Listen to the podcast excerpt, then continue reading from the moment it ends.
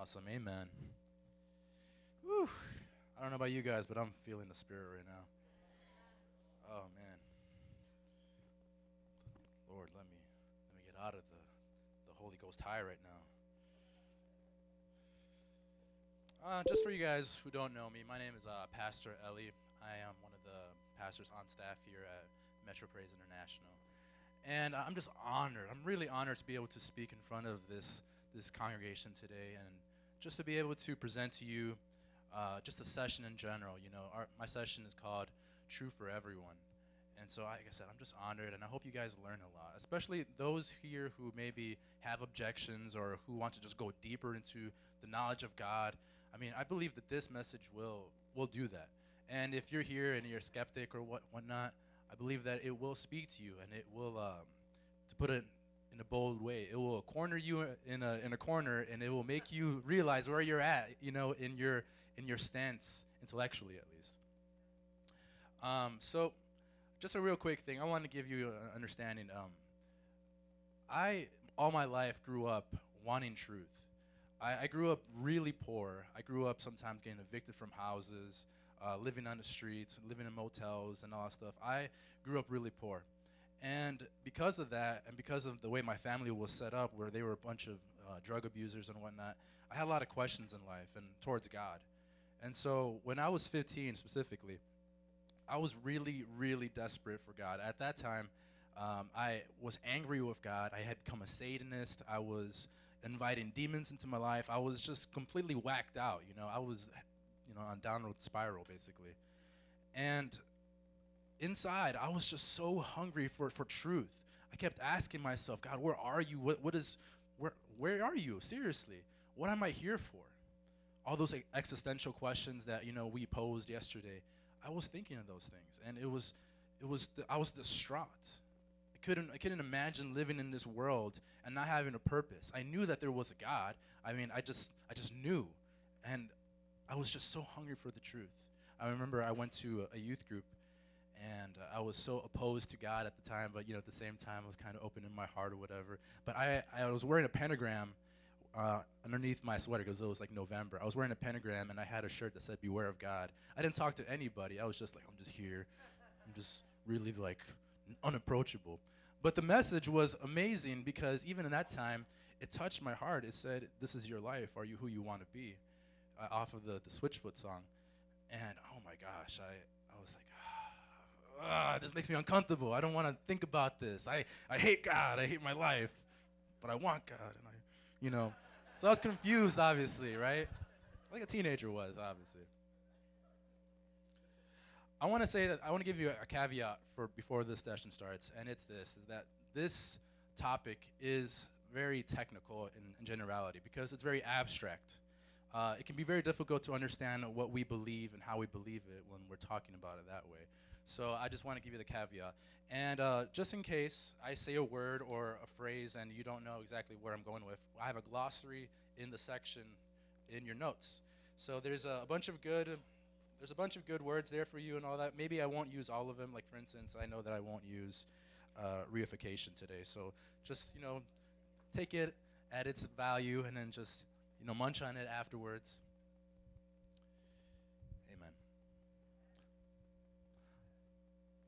So now we're going to start the, the session. And I, I want to just really quickly uh, do a little philosophical dancer here with you guys. Uh, session two is called True for Everybody, and our conference is Truth Is. So obviously, that sounds kind of like, duh, truth is true for everybody. But you see, the thing is, is that we're not going to just say uh, truth in just, uh, just general term and whatnot. We want to define it in a very specific way to, to you guys today. And uh, when uh, we were coming up with this, we really just felt this this phrase here was what we were just feeling, you know? Facts corresponding to God's created order and his revelation in scripture.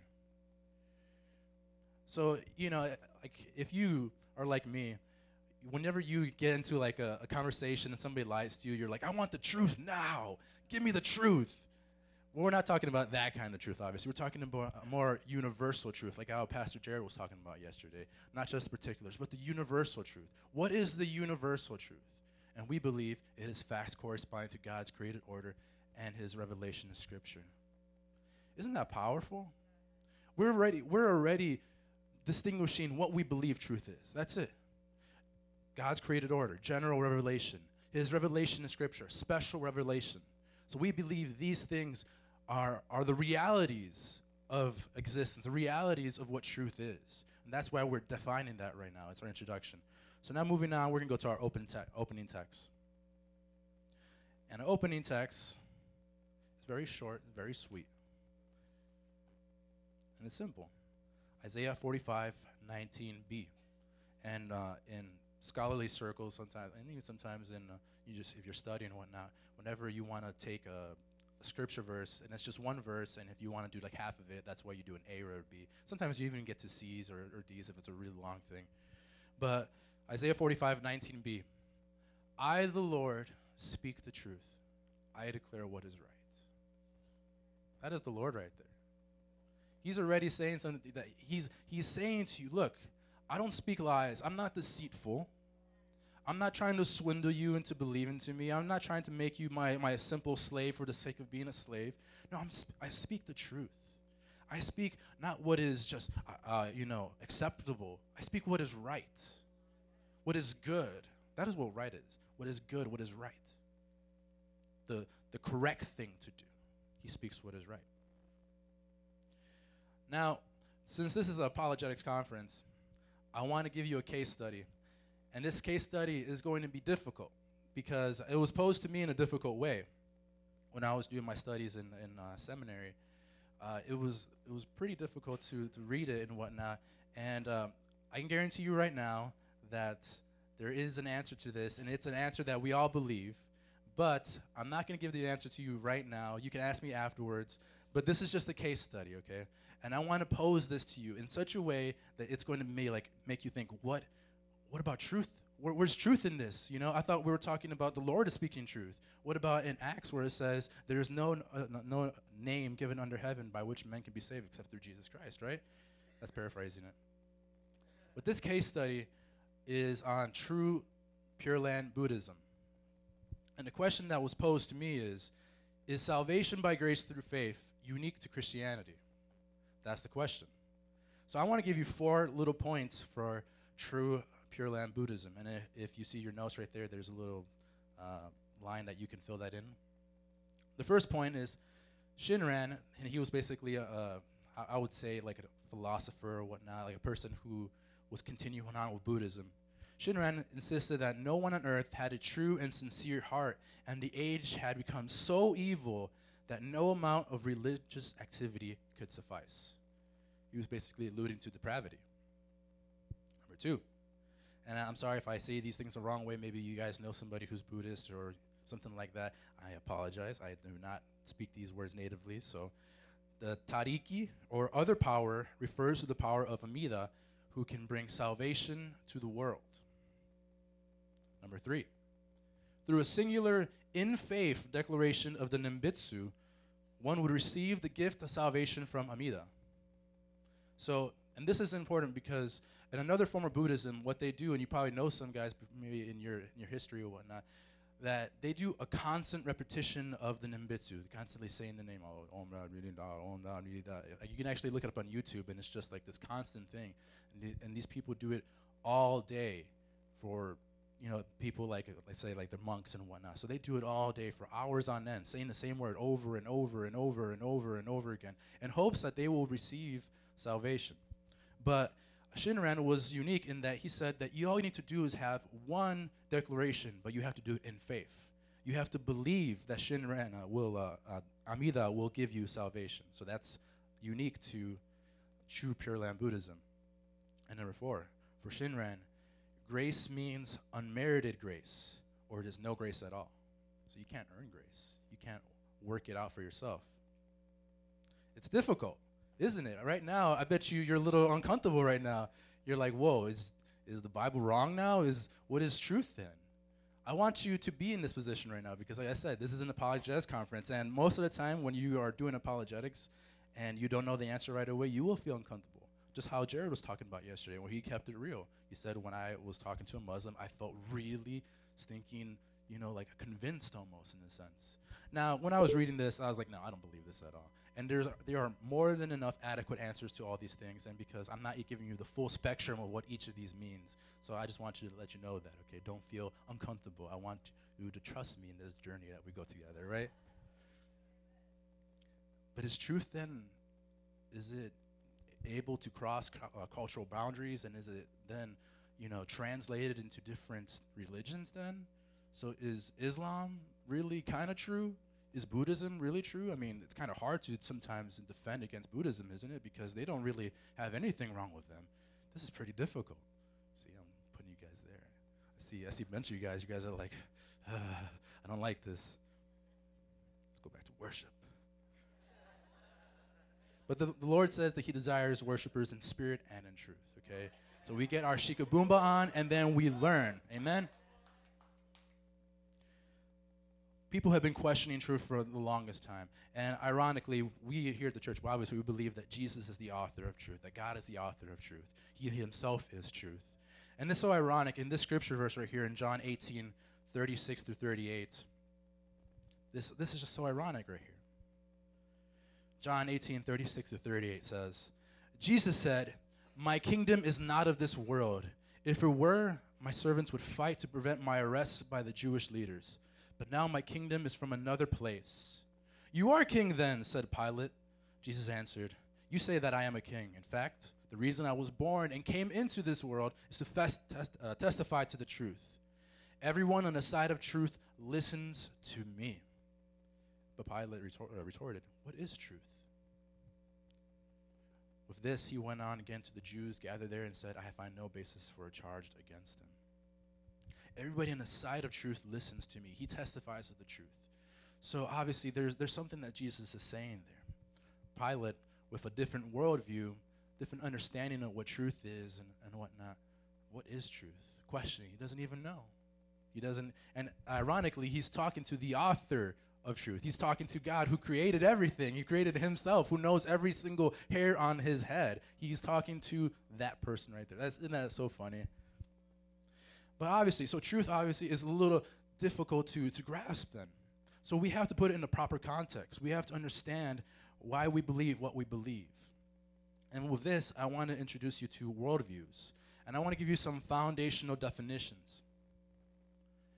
Now, we probably, you've heard it plenty of times in this church before, and uh, for the most part, you know, when you go into college or even to a, like a Bible college, they have good intentions to build your worldview and sometimes, you know, there, there's direct ways to do that, and sometimes there's indirect ways to do that. It happens all the time.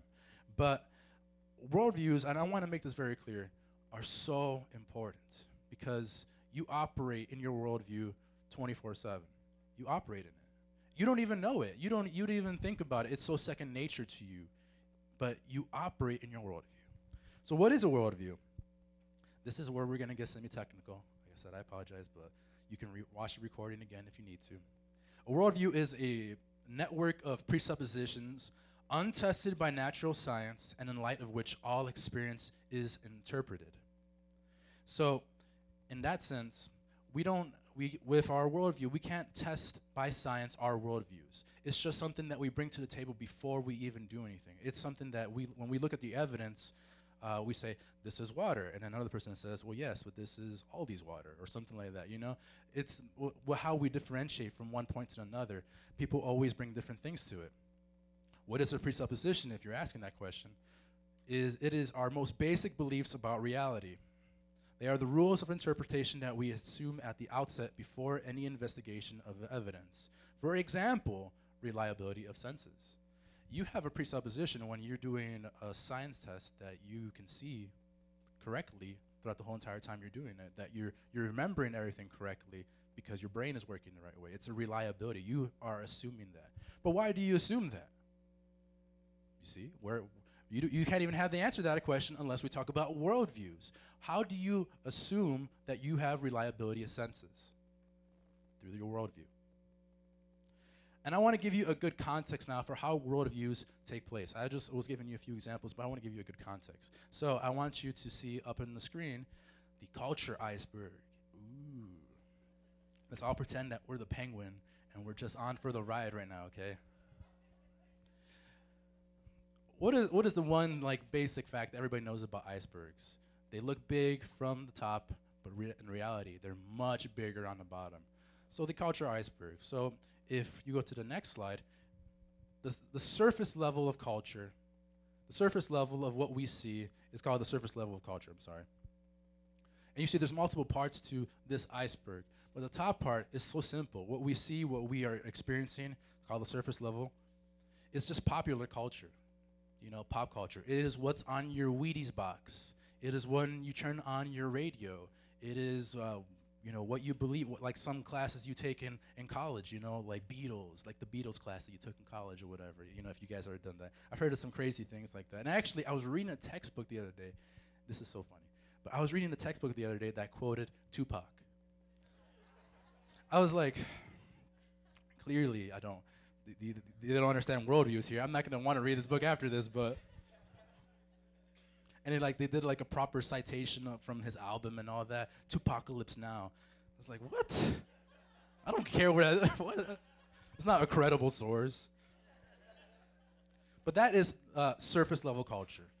You see, so in our culture, how we're talking about worldviews, that, it's not like that is just simply what we experience day to day life.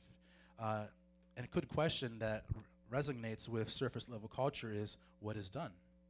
You know, what is done exactly? The second level, the more getting deeper now and now underneath the water, things that we can't normally see, is the intermediate level of culture. And this is where our meanings come from, our norms, our values. So, for instance, why is it that certain like uh, men specifically hang out with certain men after a social function? It's because it's a norm.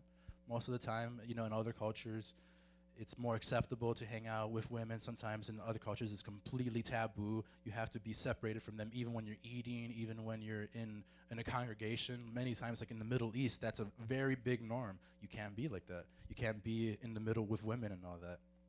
That's a norm. And that's a value in itself. Certain words that we take, their, their, their meanings are different in different cultures. Why? Because that's just the way it is in their, in their sense they have different worldviews, as we're going to get to that point in a few seconds. A good question to ask there is what is good or best? That is the question that correlates with the intermediate level of culture. Going in deeper now, very deep, is our beliefs and traditions. This is kind of like now where we get into like the home aspect, what you were raised to believe in. Why did you believe it? Know, why did your mom believe it? Most of the time it will be because, oh, because my grandmother, you know, she was Roman Catholic, or because of things like that. You have traditions based off of things like that. Many times, even though um, in our culture, for instance, there's a lot of people who believe in abortion and uh, a lot of people who don't. A lot of people who don't are simply just because they were raised, like let's say Catholic or something like that, and they just don't believe it's right. They just, they just don't. Even though it's not popular to them, even though it's not the most best thing for them to do, they still feel it inside, deep down inside somewhere. They're like, I just can't resonate with that. And that, why? Because it's really deeply enrooted into who they are as a person. It's in their deep level culture. And finally, and just uh, before we go to that point, that, that good question that resonates with that is what is true? What we learn in culture, what is true? And finally, our basis, the worldview what is real.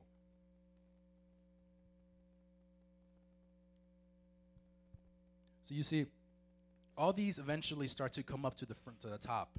And as they go to the top, they influence the way that we view things, the way that we experience things. So back in the day, and they say in the 50s, what was the 50s like? It's completely different than it is now. Now you have Lady Gaga. Now you have the norms of the society where you can see a woman completely almost uh, naked and whatnot on a music video and whatnot. Why is that okay? And the reason why is because our worldviews have been shifted. They have been changed from what was once Christianity to now a much more provocative, much more liberal worldview. Obviously, not Christian anymore. And so, because of that, like I said, now we see it, now we feel it. When you talk to somebody now and they're, they're completely influenced by it now, I mean, you can go ahead and you can bring evidence against them. You can say, well, this is wrong, this is says in the Bible. And it's only so deep to them because they still have it even deeper inside of their in themselves. It's just resonating so deep within them. So having said that, I want to now go to our main just our main parts in this session with number one. And number one is God's view of the world is the absolute view. So, you know, we're talking about worldviews, and obviously, you know, we're thinking about, like, okay, it's just the way I view the world, it's the way I view culture, it's the way I view uh, everything, you might say. But before we even get to that point, I want to say that if God is real, and if God, and I know God is real, obviously, but if God is real, then He obviously created things in a specific way for a specific reason, and He would know then what the world is about. That is basically the, the most point, the biggest point I want to say. If you are wondering what absolute is, absolute means perfect or complete or pure, complete and without restriction or qualification. So God's view of the world is perfect. God's view of the world is complete. God's view of the world is pure. Isn't that interesting? I mean, because when we look at it any other way, we kind of try to downplay God or I know better than God. But you don't have the perfect view of the world. You don't know every single nuance of the world or every single detail of the world. It's impossible for you. You're only so limited. You're a finite creature, aren't you? I mean, unless everybody here knows everything there is to know about everything, I would like to talk to you. But you know, I mean, I'm pretty sure no one. I'm not only am I pretty sure, I know no one knows everything. Okay. Except if there's some teenagers around because they know everything. And I felt that way when I was a teenager too. I was like, I know everything. I know the way of things. Mom. Uh, so there's so many um, young young children in our church, and so you know I can imagine like 10 years down the road when everyone's a teenager, how it's going to be. It's going to be so fun our scripture verse, I want to start building this case. God's view of the world is perfect, who God is. Revelation 22 13.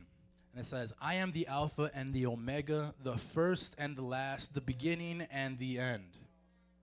Hear God is declaring it again. He's saying, Look, when you think there's a beginning, I am Him. And when you think there's an end, I am Him. Oh, Alpha, the beginning, the first.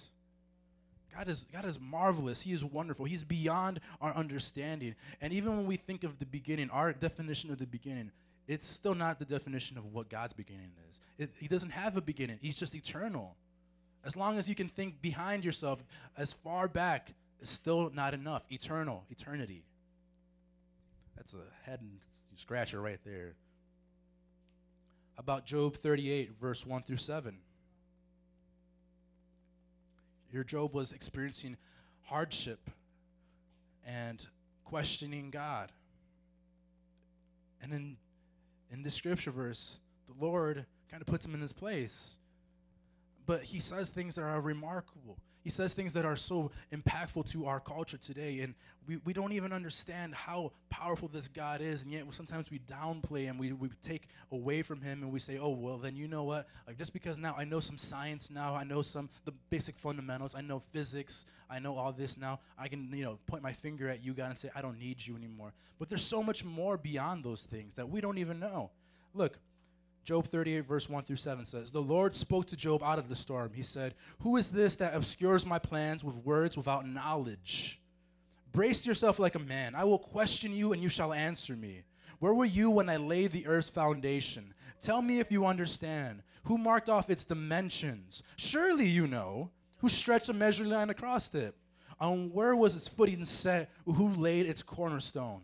While the morning stars sang together and the angels shouted for joy. Were you there? Were you there? When did you see me do it? Did you see me actually create it? Did you see me in the process of putting the, you know, the, as the Spirit was hovering over the waters?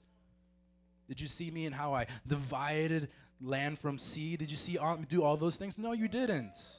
You don't know the processes of which I did these things. These are supernatural, obviously. It's hard for us to, to imagine these things. And finally, John 14, verse 6, Jesus answered, I am the way and the truth and the life. No one comes to the Father except through me. This is powerful. Jesus is the way. He's the truth. He's the life. No one comes to the Father except through him. This is so weighty. It has so many theological, theological implications. We understand that God is declaring himself as the truth. He's declaring himself as the life. You say you have life. You don't have life until you have Jesus. You don't have truth until you actually found it on Jesus. You say, I know some truth, but that itself is still founded on through biblical principles. We're going to talk about that in a few seconds. But Jesus is the answer to all those. Jesus himself is the fulfillment of all those. He is the originator of all those. Isn't that amazing?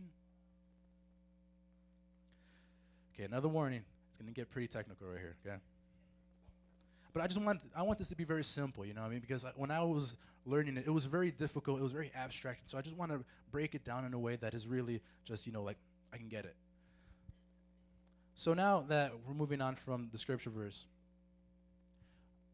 I want to point out that only the Bible or God's word, God's truth, provides the preconditions for intelligibility of man's experience and reasoning basically the preconditions for understanding our experience or understanding our, the reasoning that we have behind the world and whatnot. We, you've probably heard this before sometimes in, a, in our services and whatnot, and I want to really hit on these because these are so important. Only the Bible explains absolute morality. The principles concerning a distinction between right and wrong or good and bad behavior so that's what morality is. Just so you, if you want like a basic, very little like definition of what it is. Principles concerning the distinction between right and wrong or good and bad behavior. If God created us, he has the right to set the rules. Otherwise, why not make our own rules? So in our understanding, I'm pretty sure you've ever noticed it before, but sometimes you don't do the things that you want to do, right? I mean, I've, I've had a lot of impulses before in my life where I just wanted to like just smack somebody right next to me or something or whatever, you know? Um, I've worked for people that was like, oh man, this guy's like really getting on my nerves today or whatever. But I didn't because I had morality. And even before when I was like when I wasn't saved, I, I always had like a restraining from doing something that I didn't want to do. I, like I wanted to do. Like, do I really want to go that far right now? It's like, no, I, I shouldn't. You know, I, I can't. It's not only just unacceptable socially, but it's just something about it just wrong. I just had that feeling of wrong, you know? Where did I get that from? The Bible. The Bible gave that. And so, if you today are skeptical of this, if you're skeptical about God in general, where do you get your morality from? And we're gonna, I'm gonna put that a little bit, I'm gonna press that issue a little bit uh, more in just a few seconds. But it's a really hard question to answer. And honestly, if you can't answer it right now, and if you try to study it and whatever, and as we talked about yesterday, we'll talk about it later in a later session, there's not gonna be a real answer for it for you through evolution or through, you know, agnosticism. There has to be an answer. Otherwise, we're just left with this gaping question. Why do I have morality? Why, what is there, why do we do things the way we do in our culture? Why? Is it just because it's socially, it, it builds our society in such a way? It doesn't matter. If, if it's actually true, if evolution is true, then it doesn't matter whatever we do. What, what matters is that I get to live, and it takes whatever it takes, I'll do it. If I have to bonk Elliot on the head with a rock, I will do that, okay? If I have to steal Elliot's 17 wives because he has 17 wives at the moment and it benefits me, I can do it because that's what evolution would say, wouldn't it? You guys are like, this guy's crazy, But we see, we have morality. We function in morality. But why? We presuppose morality. Why is that? B, laws of logic. Laws of logic are our standard of reasoning. These are a reflection of the way God thinks and the way He expects us to think. They stem from God's nature since He is logical.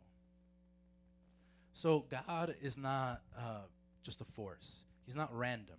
He has plans, He has pr- purposes, He's logical. He goes from point A to point B, and he, He's just like that. That's just His nature. He's not, like I said, chaos. He's not a chaotic God that is just in the he doesn't know what to do. So he has that's the way he thinks, and that's how we get it because we are created in the image of God. Now we're supposed to think logically as well. guess what? We all presuppose logic, don't we? They are immaterial, universal, invariant, and they are abstract entities which govern all possible conceptual relationships. See, like I think I lost some guys here in, in the in the congregation. I see some some heads are like, "What is going on now?" He's talking about abstract entities that are invariant.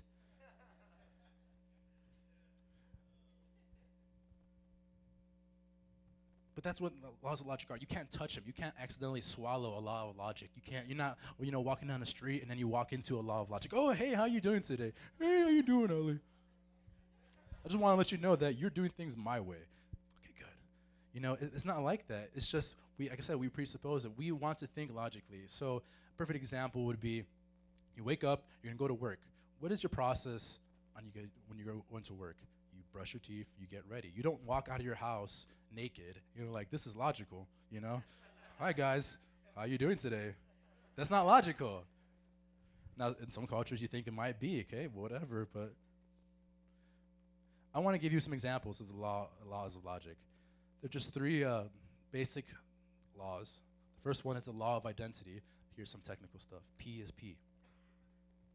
The law of non contradiction. P is not non P and the law of excluded mi- middle, either P or non P. See you guys.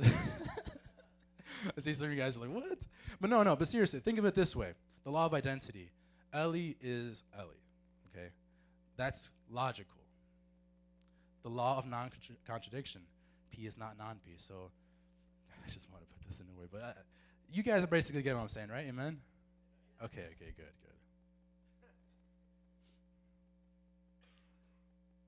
Let's move on to point C the uniformity of nature.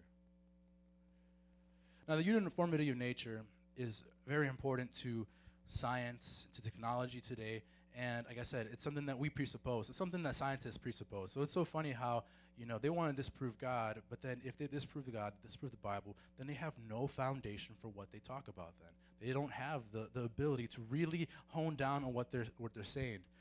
The laws of nature are consistent over time and space. The future is similar to the past in this respect.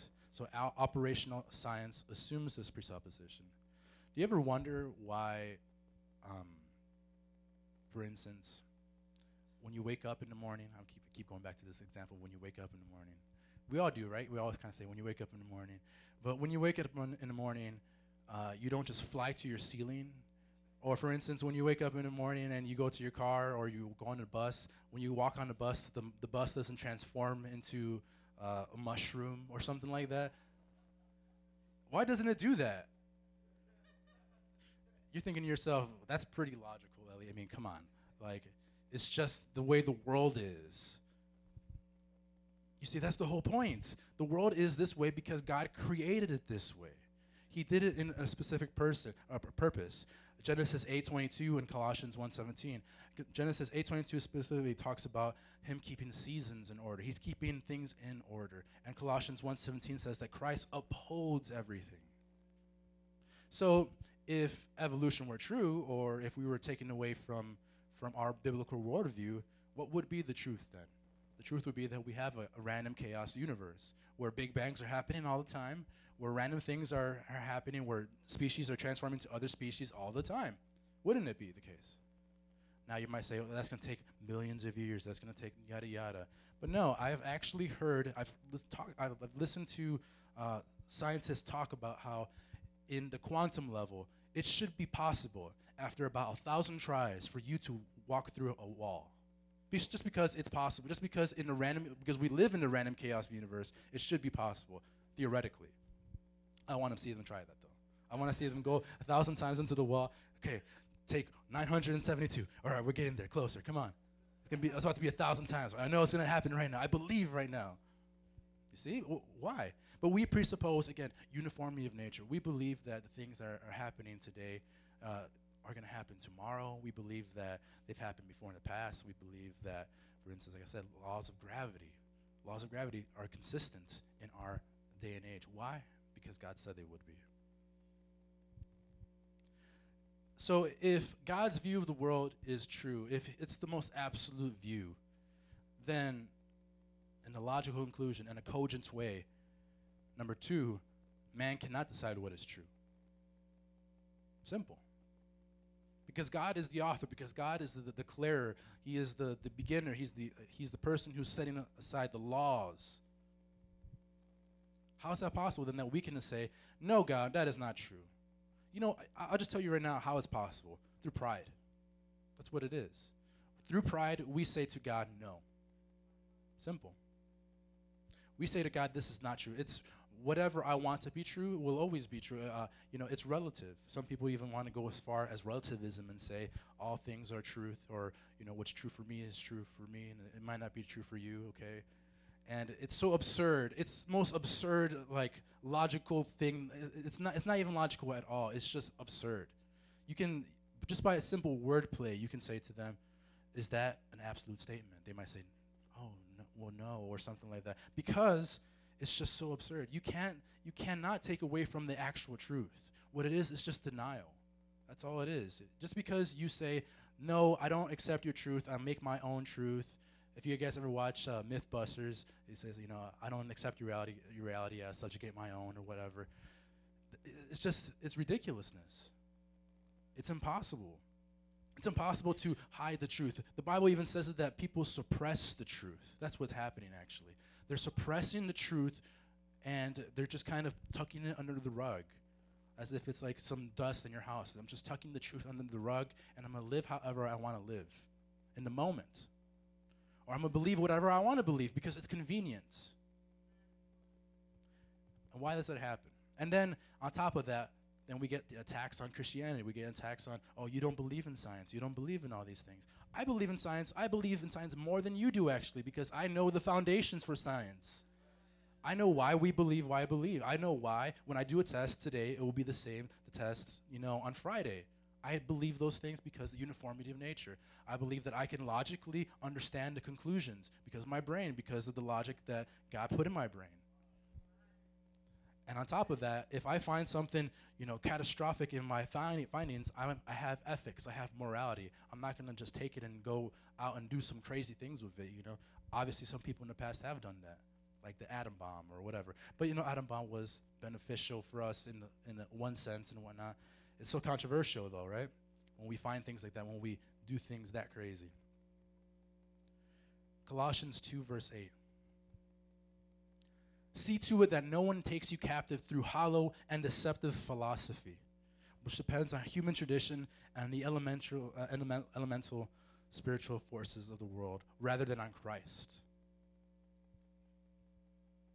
So, man, today, you who, who stands in the, in the seat of our apologetics conference, do not be taken captive through hollow and deceptive philosophy. What is philosophy? Well, if you want to look in the, the glossary in the back, it says specifically the study of the fundamental nature of knowledge, reality, and existence. This consists of metaphysics, epistemology, and axiology.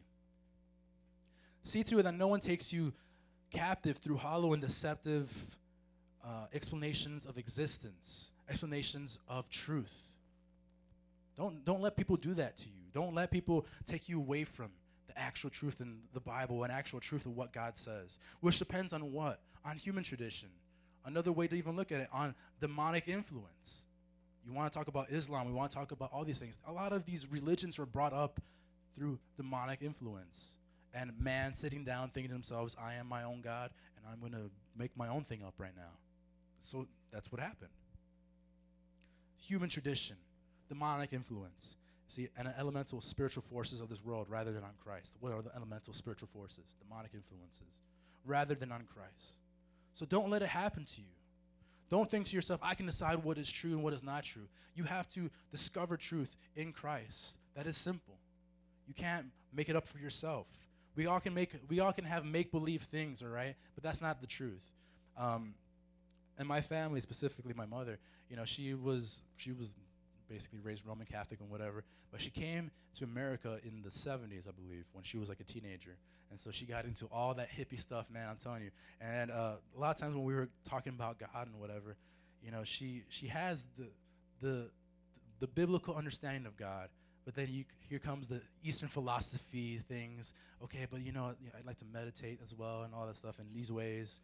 And then there was one time when I was a teenager that we were talking, and she was like so like upset, like, and she was like, "Listen, okay, I believe in God so much that if there wasn't a God, I would make a God with my thoughts." I was like, "Thank you, I love your mom." Okay, but that's not it's not possible to do that. Okay, you can't create your own truth. There is absolute truth. God's wisdom in Proverbs 1 7 says, The fear of the Lord is the beginning of knowledge. But fools despise wisdom and instruction. Isn't that just so, so ironic? Look at that. Even just the beginning itself, we have to fear the Lord. We have to acknowledge the Lord. And that is the beginning of our knowledge. But we've taken that away from our, our culture. We've taken that away from our worldview. We don't believe anymore in that. We believe whatever we want to believe, whatever's convenient. Hedonism. I do whatever I want to do. I like to feel whatever I like to feel. I like to do drugs. I like to go out to party. I like to do all these sorts of things. Or if you're not that crazy into it, I just want to s- buckle down and do. I want to make my family however I want to make my family with my rules, my my beliefs, and that's just the way I want it. No God, no religion, just my way, my beliefs. Which is ironic because if they're going to become a good person, what is good? God's good. God is the originator of good. So you see, foundationally, our, our presuppositions are so important. And everybody presupposes something like that. It presupposes the biblical worldview. Now, another another chart here. Okay, I'm sorry guys. I just wanted to give you guys charts.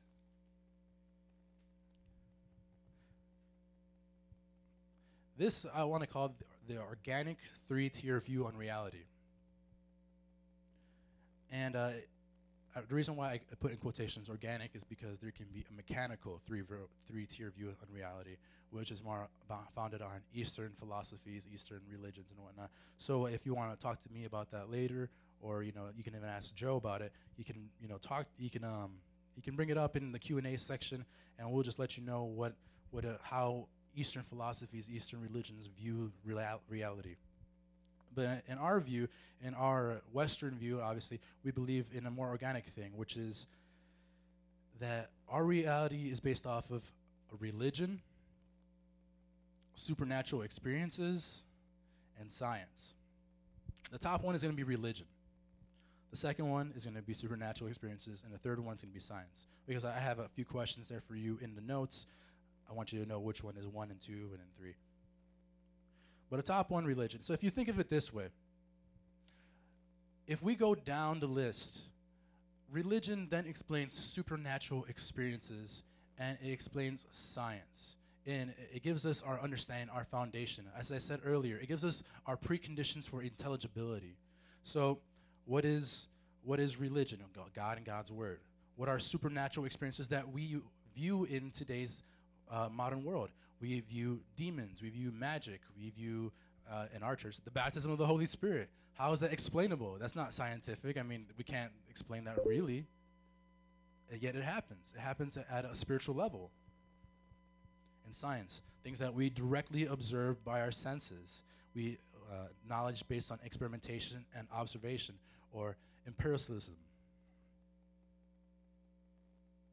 You see, so religion, then God's truth, will then give us answers to why we experience things like demons. It will give us an understanding of that. Well, demons are why why do they exist? Because they are fallen angels and they are here to try to pervert God's way, God's God's truth in our society, in our world.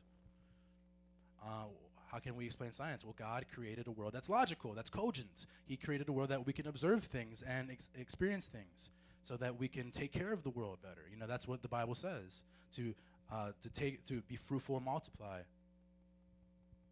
Now, if we go the opposite way, though, if we try to build from science on up, what happens? There's a disconnect there. Because then our own experiences cannot give us ultimate truth. They can only be then guesses or theories. So science then has to guess why are demons? I don't, I don't know. Let's make up a weird little device that you know sounds like white noise and all that. Let's put that. Let's make that little device. You know. Or what about religion? It's just a myth. It's just a fairy tale. You see? So you have science then going up, and it's from from the third tier up, it just becomes a theory. But if you go from religion down, then what is it? It's reason. It's an answer. We get answers from God's truth. He gives us our understanding. That's how we view the world. That's, that's the reality that we have. So man can't decide then on the top tier what exactly it is. Yeah, we can disprove certain things, like, um, for instance, you know, like the, the, Greek mythology of all these different gods, and there's, you know, the, the, god of the sea, and then titans, and then krakens in the in the sea, and all that stuff. We, we can't really, no, okay. But we can we can do much better than that with our logical worldview, our biblical worldview, which explains the world around us, what gives us a really solid foundation for what we view. Lastly, point number three. The truth can set you free or condemn you forever. Now, you see, this is a church that believes in the gospel. Okay? So I'm sorry that you came to this church if you think that you're going to get preached to right now, but you are going to get preached to right now. Because of God's truth. I know, like I said, it was pretty abstract, really technical stuff. And if you felt like, I mean, I, I can, there's so much to this. I want to learn more about this. Again, ask in the Q and A. Ask in, you know, uh, ask me later. I'll give you resources. I'll give you all these different things. But the truth is presented before you. God created the world, and it is the most relevant to the world that we experience today. Okay, I don't know what world you're viewing, you're living in. Okay, I don't know. Salvador wakes up and then he he's actually not a man anymore. He's a, you know, he's like this weird creature, and then he gets to work and he's even another different creature and all that, and he doesn't believe in logic and he doesn't have absolute morality. I, I don't believe that Salvador is living like that. I believe Salvador wakes up in a world that is still rotating, and he goes to work. He has a logical conclusion that he has to take care of his family, and he has morality. He won't slap his coworker when his coworker says something to him, right? That's the world that's relevant to him. It explains his world. The truth is set before us. Can I get a, a pianist up on the keys, please? Jeremiah 7:28 says, Therefore say to them, This is the nation that has not obeyed the Lord its God or responded to correction. Truth has perished, it has vanished from their lips. Isn't that a sad thing? Don't you believe that is what's happening in our culture today, in our society today? Truth has perished. Now it becomes so relative. Now it becomes so, you know, opinionated to any person who wants to say whatever they want to say. Oh, you, you believe this? Okay, well, you come on up here. Teach us now. There's no absolute truth. Now you can say, oh, no, no, you're, you're so close minded now that you believe that. You're so close minded now that you know, you want to get married, that you want to do things the right way. You're so close minded. Has not obeyed the Lord. And God, what has God done? He has sent correction. He has sent people of revival. He has sent prophets to the nations. He has sent prophets in America. Above all places, America has such a great theological atmosphere for you know we have such great academia we have all these scholars all these you know universities uh, bible colleges and whatnot and our culture is plummeting all the time we go on on the streets here at mpi we go on the streets and we explain to people the truth of god just walk by that's i don't care about that that's not for me of course it's for you you live in this you function in this. This is true for everyone. God's truth is true for everyone. The truth is true for you, sir. You cannot walk away from it. You cannot say to yourself, No, I don't want it. It will be there. It will be underneath your bed. Okay, it'll be the monster under your bed if you want it to be that. Because it's gonna be there. It's gonna be constantly around you.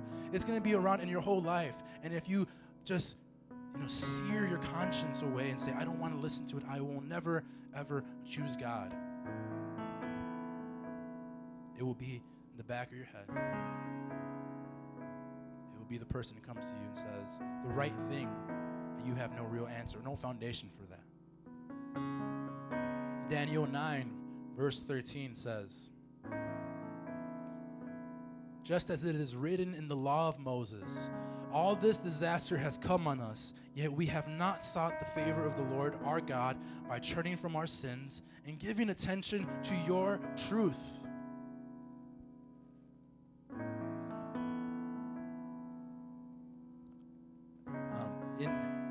People who study culture, study people, anthropologists and uh, sociologists, they all kind of come to the conclusion that America definitely is on a down downward spiral. Not just because of the finances, but just because in general, culturally, it's just going down. Disaster has come upon us. We accept homosexuality as in, in marriage. We accept abortions as it's okay. We accept all sorts of things, and uh, in a sense, we're just killing ourselves. Disaster has come upon us. And yet, we have not sought the favor of the Lord God. We've, we haven't turned from our sins. We haven't given attention to His truth. We don't see people in Congress coming up to, to the, a pastor and saying, just tell us what we should do. Nope. It doesn't happen that way. Question I want to pose to you is Have you forsaken God and His truth?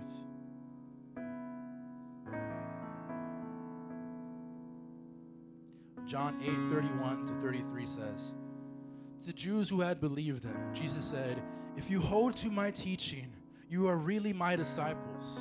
Then you will know the truth, and the truth will set you free. They answered him, We are Abraham's descendants, and we have never been slaves of anyone. How can you say that we shall be set free? Jesus was saying, You guys are slaves. You guys are slaves to sin.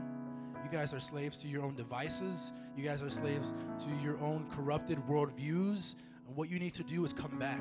Come back to the author of truth. If you hold to my teachings, what I've taught, what I've explained here in the New Testament, connected with the Old Testament, if you hold to those teachings, if you if you know them, then you are my disciples and you know the truth. The truth will set you free. Your life will be back in alignment. It'll give it back in corrected order.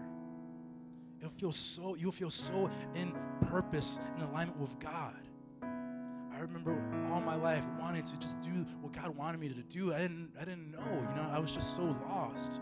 And then when I started learning about worldviews, when I started allowing God to change me and to let me know His will, I felt so in purpose with my life. Gosh, this is it. And I saw the world finally for what it was, and I understood all the, the travesties that are happening, and I knew the answers for every one of them. It's like, it's Jesus. Jesus is the answer to these things. Jesus is the answer to the turmoil that's happening everywhere.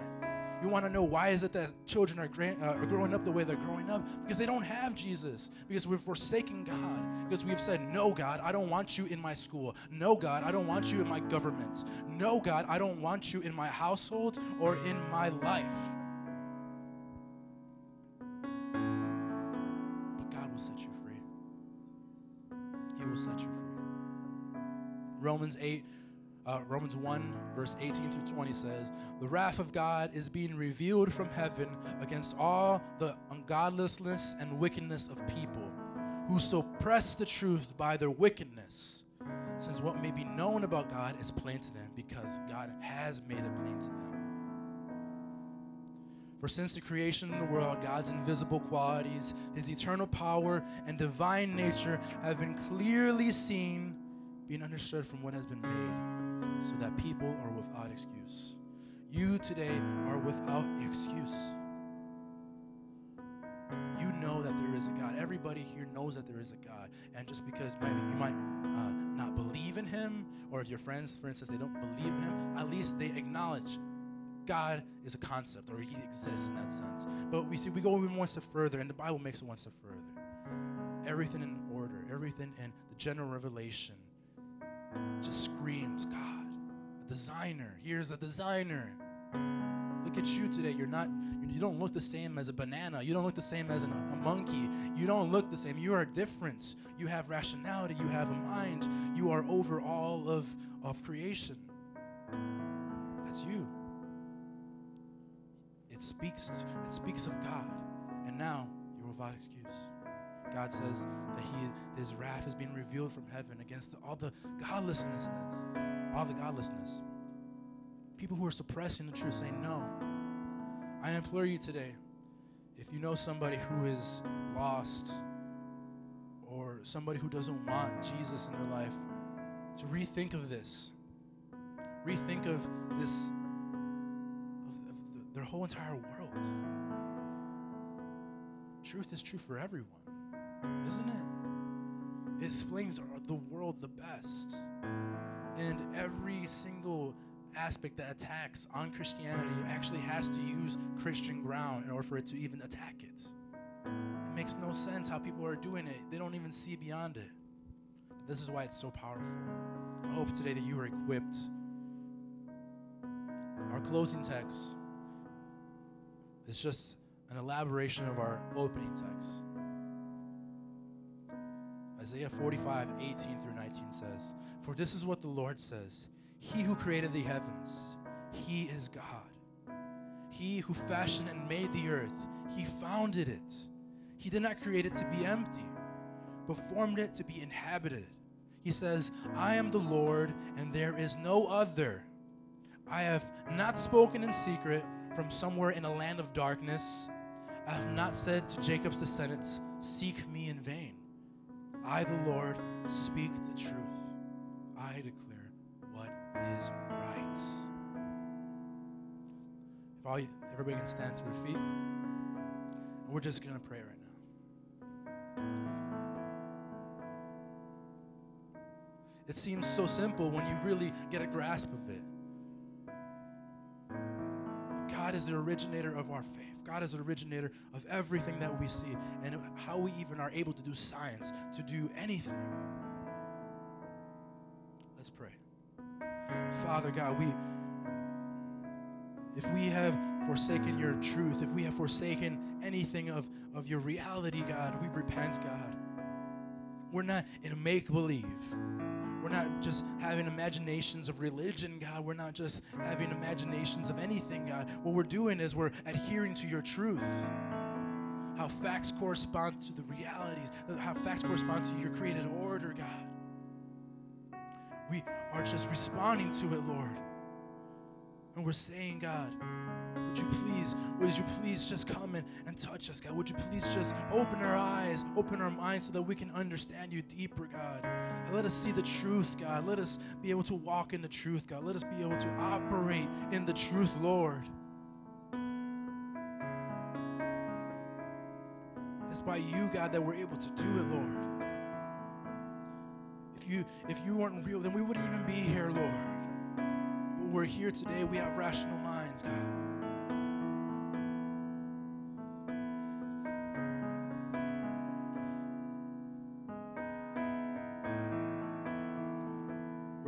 The altars at the moment. I just want to get the, the prayer workers to come up to the altar. And this altar call is going to be simple. If you yourself haven't received Christ as your, your Lord and Savior, if you want to adhere to the truth of God, then these men and women up here will pray for you. Or if you know people in your life that you're witnessing to or evangelizing to, and you're just having a difficult time just doing it and you see them so stubborn, so stuck in their ways, I want you to come up and receive prayer for them as well, okay? Because I, I just believe today that the Lord is moving in this place. And the truth, is, God wants to touch you. He wants to anoint you to reach out to them. He wants to empower you, equip you to do the things that, that you think you can't even do. The Bible says that you will receive power when the Holy Spirit comes upon you not just, oh, I, get better now because I, I, just get better. No, power from the Holy Spirit equips you supernaturally to do amazing things. It empowers you to be more bold. It gives you the truth of God even more, God. Lord God.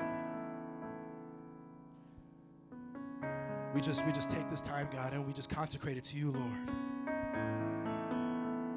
And this altar right now, God, which people are about to come up in a few seconds, God. We consecrate it to you, Lord. We say, Lord, you are more than enough, God, to equip us, God. And if we have not uh, adhered to your truth, God, Let us be in alignment today, God. Let us uh, discover our purpose. Let us discover today, God, your truth today, Lord. You are more than enough, God. Yes, Lord. Hallelujah. If you want to receive prayer, you may come up now. And just come up. Don't be shy. Don't be ashamed. If you have friends that you've been witnessing to, and this is the time, this is the place today, right now. Come up and just receive prayer for them as well. Start to be an intercession for your friends.